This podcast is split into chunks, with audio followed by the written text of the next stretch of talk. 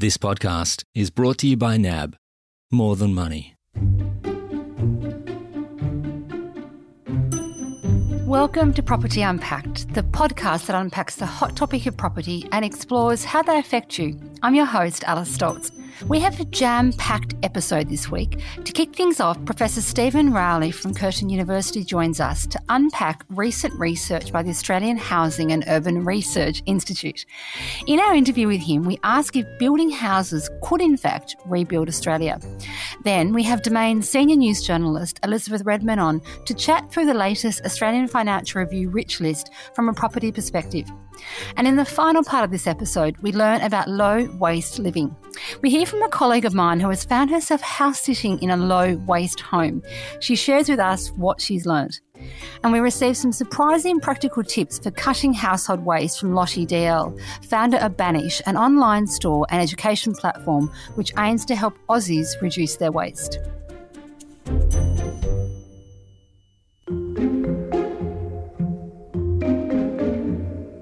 Boosting home building and construction have been flagged as a key part of the government's plan to get the Australian economy back on track. Since the pandemic hit, we've seen the introduction of HomeBuilder, the extension of the First Home Loan Deposit Scheme, and numerous policy changes announced across the state and territories to boost housing demand and support the sector. But the level of intervention will need to be far greater if the housing industry is to help rebuild the Australian economy, according to recent research by the Australian Housing and Urban Research Institute. With us today to talk through the findings is Professor Stephen Rowley from Curtin University. Stephen, thank you for joining us. Thanks for having me. Before we get into some of the key findings from your research, I want to backtrack a little bit. Why exactly is housing and residential construction seen as a key path to rebuilding the economy? Presumably there's been lots of great success with this in the past. Certainly post-wars, the house building industry has been used to uh, really stimulate an economic recovery and get people back to work. So there's a massive uh, house building program post-World War Two in Australia, for example. And also G F C, the Rudd government used around about ten billion dollars worth of housing incentives, if you like, to get the economy going. And, and the reason is it's due to the multiplier effect. If you invest about one dollar into housing, you get about three dollars return to the economy because of the, the knock-on effects of new housing, people going out and obviously buying furniture, the moving involved, uh, those sort of knock-on effects. So that multiplier effect means investment in housing does have a good economic sort of recovery stimulus, if you like. It just feeds through into other parts of the economy.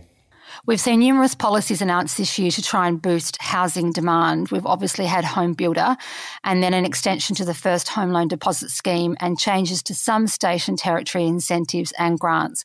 How effective would you say these changes have been? Well, I think it varies by state, but I think HomeBuilder has been effective. If the intention was to keep people in jobs and, and to create some activity, then it certainly has been successful. So, for example, in, in Western Australia, we've had uh, some really significant increases in land and, and house sales coming off a, an extremely low base. And so HomeBuilder was combined with the state's building bonus scheme, and then you can add in the first home loan grant, and, and then you've got stamp duty relief as well. So you could get up to almost up to seventy thousand dollars uh, as an incentive. And, and given that your median land land price is about two hundred fifty thousand dollars, a little bit less. That's a significant help for somebody to get into a new build property. So activity, no surprise, is, is jumped significantly. Um, in, it's somewhere like Greater Sydney, where the seven hundred fifty thousand dollars price cap, which is the cap from, from HomeBuilder, is, is way below the median. It, it hasn't had such a big impact. But state governments have done quite a bit. So some state governments have put money into refurbishment, into new social housing development, which again creates jobs in the industry. But I think even more importantly, creates a, you know, the housing that's uh, desperately needed for, for those on um, low incomes. Uh, there's been some tax changes and planning reform as well. So the New South Wales government has altered some tax settings around land tax to make build to rent more viable. So this is where you've got um, developers or investors actually creating products specifically to, to rent. And so where you do have a shortage in the rental market, that's uh, extremely useful product. So, I mean, there has been quite a lot going on, and federal governments have put another one billion dollars into the National Housing Finance and Investment Corporation to help fund community housing sector over a period of time. And you mentioned the First Home Loan Deposit Scheme. So quite a lot going on for people, particularly who perhaps would have bought anyway. The, those grant supports really help people that would have got into the market in any case. They can sustain a mortgage. They have some level of, of deposit, but just not enough going on for those in, in the most need, really. And how does this compare to action taken overseas? Is this housing industry key to other economic recovery agendas? Yeah, there's been a lot going on overseas, quite a lot targeted at sort of energy efficiency measures. So the U K government, for example, have provided uh, retrofitting or green retrofitting grants to households, but they've also brought forward some significant um, new build affordable housing, also some stamp duty concessions. There's been some activity in, in Ireland too, some more uh, money pumped into to social housing. New Zealand have been active uh, as well, an eight billion dollars stimulus in housing and infrastructure development. And uh, also the European Union have pumped in a, a lot of money, particularly, again, around those sort of energy uh, efficiency uh, measures. So um, quite a lot of money pumped in into the uh, economy, particularly, as I say, around energy efficiency and, and social housing. So, you know, Australia certainly is, is done its part, but again, a little bit short when it comes to those sort of uh, measures that, that perhaps would increase the sustainability of our stock and, and deliver on the social housing front. Stephen, I suppose the key question then is, is it possible for Australia to build its way out of a recession? And if that is the case, what more needs to be done? If we really want to build ourselves out of a recession, we need to be building at, at rates that are much higher than they are at the moment. So, for example, based on two years ago, New South Wales is building, and Queensland, building twenty-nine percent fewer dwellings. So that's a big drop in, in two years. So to even to get back up to the rates that we were building at two years ago requires a, a significant amount of money to try and create that uh, new dwelling demand. So there's there's two ways you can do it. The first is uh, to create demand, and, and that's where these grants come in. So you're basically incentivising consumers to go out there and, and build new housing. And uh, so the government reckons that HomeBuilder will create around twenty-seven thousand new dwellings, which is about half of the fifty-three thousand just in the uh, six states required to get back up to the level of two years ago. So I think at the moment, our level of home building is, well, it's pretty low, to be honest, in, in historic terms, and it's falling. So we really need to try and increase that in order to generate that economic uh, activity. So it, it does rely on, on governments to create that demand. And I think the, the, the biggest problem with the um, demand side incentives is you tend to pull forward demand. So if you offer somebody twenty-five thousand dollars or forty-five thousand dollars in, in grants, somebody who might have built a year from now or two years from now basically brings forward their their decision. So you leave a, a vacuum uh, at the end of that uh, stimulus package. So, you know, you stimulate activity in the short term, and then you've got a problem moving forward. It's a very difficult thing to do unless you, you sort of build directly, which is the supply side measure to stimulate activity, where you're actually using social housing as a mechanism to increase construction. Very expensive, as, as I mentioned, but at least you can guarantee or almost guarantee a supply of, of new housing in, in that respect. So a, a combination would be good. At the moment, we've got the demand side stuff, and, and we're pretty short on that supply side. So there's a lot that, that could be done. It's whether government actually has an appetite to invest, you know, several billion dollars into social housing, and it's um, it's not looking so promising at the moment. Mm. Stephen, there's certainly a lot for us to think about after that discussion. Thank you so much for joining us on Property Unpacked. Not a problem. It's been a pleasure.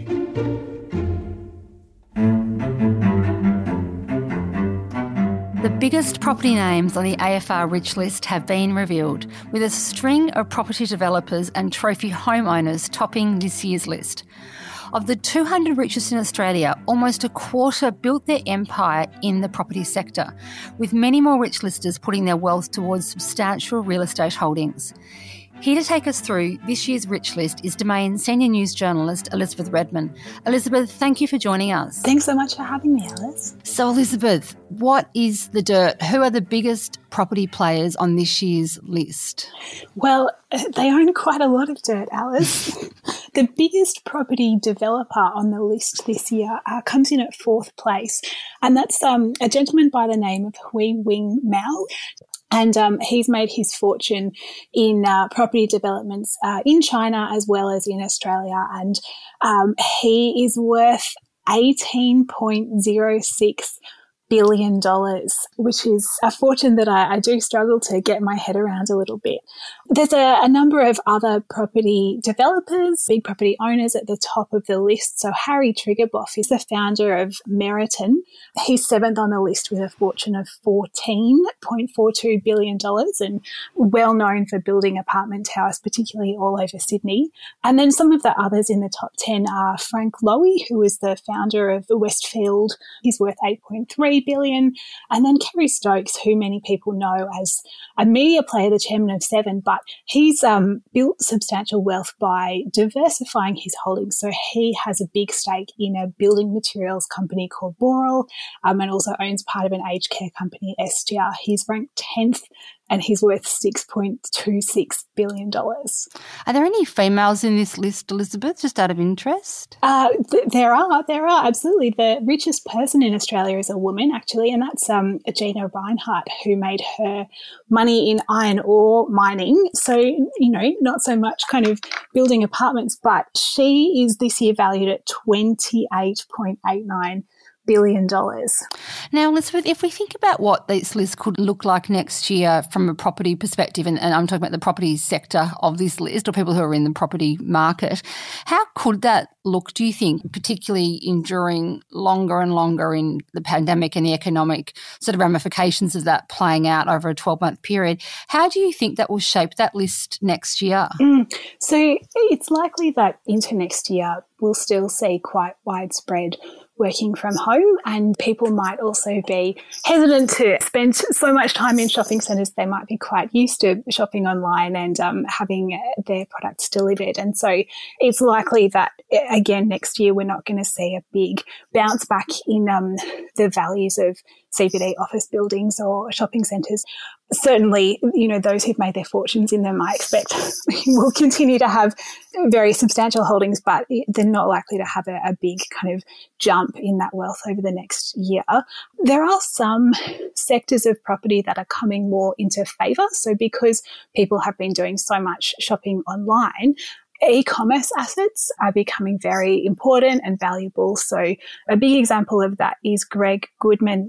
He owns a company or runs a company called uh, Goodman Group, and they own warehouses and lease them out to, among others, e-commerce operators such as Amazon, you know, who need somewhere to store all the goods that they're then delivering to your house when you buy them. So I think that sector will become uh, more important, and also farming, agricultural land will likely grow in value or become more important as well as we look to establish more food security in Australia and think about exporting as well, you know, being the food bowl of Asia is the line that's often used. It's just fascinating to think about how fragmented those areas are going to become, isn't it? When you think of also the investment that those property players in, particularly Westfield and Chadstone, have invested in those centres over the years, and that in effect there's a certain part of them that sort of almost become a bit redundant, and these warehouses could become that sort of next futuristic wealth belt for property investors. It's really just quite fascinating what's on the horizon and, and how also many elements of it back to agriculture are going full circle.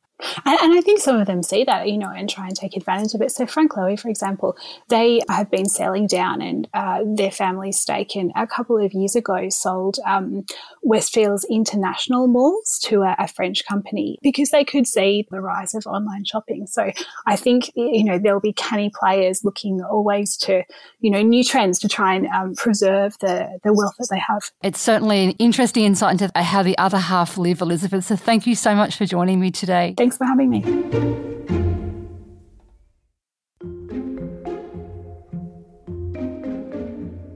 Now we'll hear from Danielle, a colleague who is currently house-sitting in Sydney's inner west.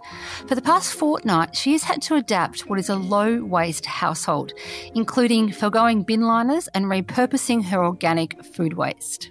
Hi, my name is Danny and I'm from Sydney's Inner West. I'd say I'm quite an environmentally conscious person on a larger scale. I'm a long-term vegetarian and I don't own or drive a car. But something I have realised in the past couple of weeks is my household waste is quite substantial. I've had to house sit for family nearby and they run what you would consider a low waste household. The house is quite large. They have four chickens, a huge veggie garden with composting. They have solar panels and a battery. They have three bins instead of the traditional two. They have a recycling bin, an organic waste bin, and then the smallest of those three bins is the rubbish bin. They don't have plastic bags. Coming from a house where I use quite a lot of plastic, it was a bit of a shock having to try and fit all my rubbish into this tiny kitchen bin. You know, a lot of supermarket foods come wrapped in plastic, which just fills up that bin straight away. So I've sort of not been buying foods with plastic. I've been trying to eat out of their veggie garden as much as possible. Also, being a vegetarian, I eat a lot of veggies. You know, you can cook with something like leek or cauliflower and half of that vegetable, usually the green bits, ends up in the rubbish bin. So instead, having the chickens or the option to put it into the composting is fantastic. I think a huge barrier for a lot of people into going low waste is thinking that it's, you know, not as clean, but there are cleaning products that make you still feel as clean as if you were using disposable things. So I think once I end up back at my own place, there's definitely a few things I'll take with me in terms of learnings. I'd love to set up a compost bin now for my organic waste.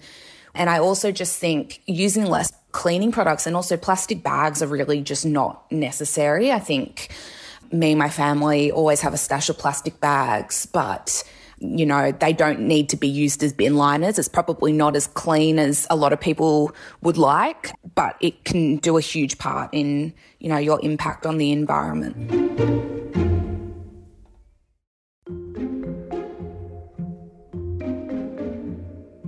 With my colleague Danielle putting life in a low-waste house to the test, it got the team and I thinking about what more we could do around our homes to cut back on the amount of rubbish we're sending to landfill each year. We've spoken on the podcast before about some of the big picture changes, like investing in solar and better insulation to create a more sustainable space, but reducing rubbish is also key to making a more environmentally friendly home. We know the basics of cutting back on single-use plastics, using things like keep cups and reusable bags when and where we can, but where should we be focusing next? Joining us today to take us through the next steps is Lottie Diel, founder of Banish, an online and education platform which aims to help Aussies reduce their waste. Lottie, thank you for joining us. Thanks so much for having me. I'm so excited to just help spread the word, and if everyone can leave this episode making one small change, then I'm a happy chappy. Yeah, and the wonderful thing about this area is it does have such a positive sort of infection, doesn't it? It sort of prompts another person to try to do the same thing. It is infectious, you're right, and I think we're seeing a lot more on social media during COVID, everybody making their own bread and really getting into everything, which doesn't really seem sustainable, but it is. It's just going back to our roots. It's actually so traditional and it's what we all used to do. So it's actually just taking a couple of steps backwards in order to take four steps forwards. Now, Lottie, tell us about your own experiences and how far back you've cut waste from your own life. Yeah, so I decided to kind of make a personal pact to live more sustainably. I just knew that I wanted to live better. And realistically, for the everyday person, living a zero waste lifestyle isn't going to be possible. And for me, I just thought, well, if we want people to live sustainably, then it needs to be easy. It needs to be so simple that there's no reason not to live sustainably. So Banish was kind of founded because there wasn't really many people talking about sustainability and how to do the small, simple, basic things. As you see people make those sustainable switches, when you're doing it yourself, it's quite addictive. You start in your bathroom and you might swap your plastic toothbrush for a bamboo toothbrush. And then you go, okay, well, what's next? And it's just, it does kind of really build up. So I don't think I can say that there's a certain percentage that I've cut my waste back by, but I took out our bins yesterday and I live in a household of three and we had half of a plastic bag filled with rubbish in there. What is the best place to start if people who are complete novices are looking to cut back? I'd probably say that the best place to start would be looking at what you're bringing into your home. So when you do go to your grocery store and you're looking at two different types of pasta to buy, you've got one that's in a plastic bag and then you've got one that's in a cardboard box. And it could be as simple as picking up that one that's in a cardboard box and taking it home. So I think if we look at the amount of plastic that we bring in and the products that we're buying, that's a really great start. So it's just making a more conscious consumer choice. It's going to be better for you and the planet. Now, Lottie, this is the time for confessions. What do you find the most challenging? Bathroom and beauty for me. So I'm kind of trying to use up everything and then make sustainable switches. But it is really difficult to find legitimate brands that are doing the right thing. And when I finish with my floss, I'm then replacing it with a compostable dental floss, for example. Compostable dental floss. I'm mortified to say I didn't even know such a thing existed, but now you've got me thinking, oh my gosh, wow, okay. Everything you think of in the bathroom, there is a sustainable solution. The only one I must confess that I haven't been able to find is a plastic-free shower cap. Ah. Oh. Because you kind of need plastic in order to keep the to keep obviously the water out. Yes. Lottie, tell me about cleaning. How have you approached that? Yeah, cleaning is obviously a huge, huge element, and it's something not only from a packaging perspective but a toxins perspective that we need to be really careful of. So again, coming back to basics, bicarb is great. White vinegar is another amazing cleaner. And then I just love lemons. Those three common household items, and you could clean just about everything and anything. Lottie, that's some really thoughtful advice there. Thank you for taking us through it, and thank you for sort of explaining it. You, you've certainly inspired me. So well done, and thank you again for speaking with us. No, thanks so much for having me today, Alice. You've been listening to Property Unpacked, a podcast by Domain. If you like what you've heard, hit subscribe and look out for further episodes dropping every Thursday. If you have your own property story to tell us or a question we could perhaps help answer, we always love to hear from you. Email us at property unpacked at domain dot com dot a u. This podcast is brought to you by N A B, More Than Money.